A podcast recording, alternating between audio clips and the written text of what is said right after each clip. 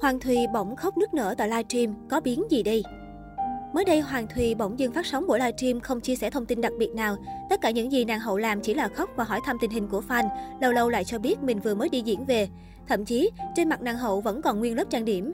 Đến khi phát sóng livestream được 15 phút, nàng hậu mới nói, mình biết mình là người nổi tiếng nên phải chịu những cảm xúc khó chịu, nhưng mình cũng là con người mà, mình cũng có cảm xúc, cũng biết vui, buồn, biết khóc. Hành động của Hoàng Thùy khiến netizen không khỏi lo lắng. Ai nấy đều vô cùng hoang mang và lo lắng nàng hậu gặp chuyện gì lớn.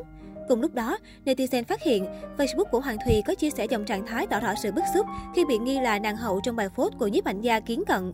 Thậm chí, cô nàng còn chia sẻ loạt tin nhắn cho thấy mình đã ghi credit và rất trân trọng những người trong ekip đã hỗ trợ cùng mình. Dưới phần bình luận, khán giả cũng liên tục an ủi và hy vọng Hoàng Thùy đủ mạnh mẽ để vượt qua những lời ác ý từ anti-fan. Trước đó, nhiếp ảnh gia Kiến Cận tố một Á hậu có tính cách ích kỷ trong công việc, sợ lăng xê khi đăng ảnh do phía anh chụp nhưng không ghi nguồn.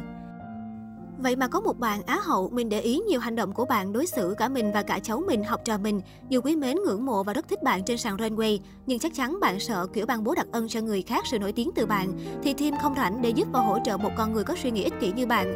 Dù chưa bao giờ nghĩ là sẽ không thích bạn. Gần đây nhất là show Anh Công Trí. Kiến cận gây gắt nói về Á hậu này. Liên quan đến drama này, nhiều Á hậu khác cũng dự sâu công trí rơi vào tầm ngắm dư luận. Bên cạnh Hoàng Thùy, bị dân mạng nghi ngờ nhiều, còn có Võ Hoàng Yến. Song Kiến Cận ngay sau đó đã lên tiếng bác bỏ. Cho tới hiện tại, nhân vật chính trong lùm xùm Á hậu ích kỷ vẫn là ẩn số. Về Võ Hoàng Yến, đồng hành qua nhiều năm với Awakina, tuần lễ thời trang quốc tế Việt Nam, Võ Hoàng Yến trở thành cái tên không thể thiếu khi nhắc tới sự kiện này tại AVIFW 2020.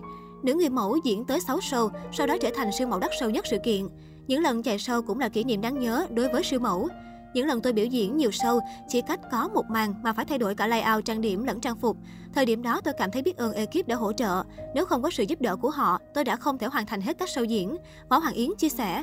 Năm nay, sự kiện AVIFW là dịp để Võ Hoàng Yến trở lại sàn diễn sau khoảng thời gian giãn cách.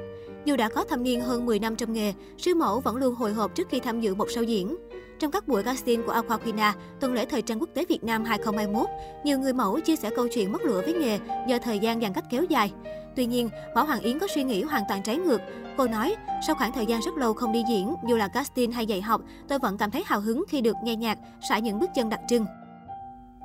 Ngay cả khi đi thử đồ, tôi cũng có tâm trạng rất đặc biệt. Đối với Võ Hoàng Yến, sân khấu của Aquafina tuần lễ thời trang quốc tế Việt Nam giúp cô có cảm giác như được hóa thân thành một nữ thần.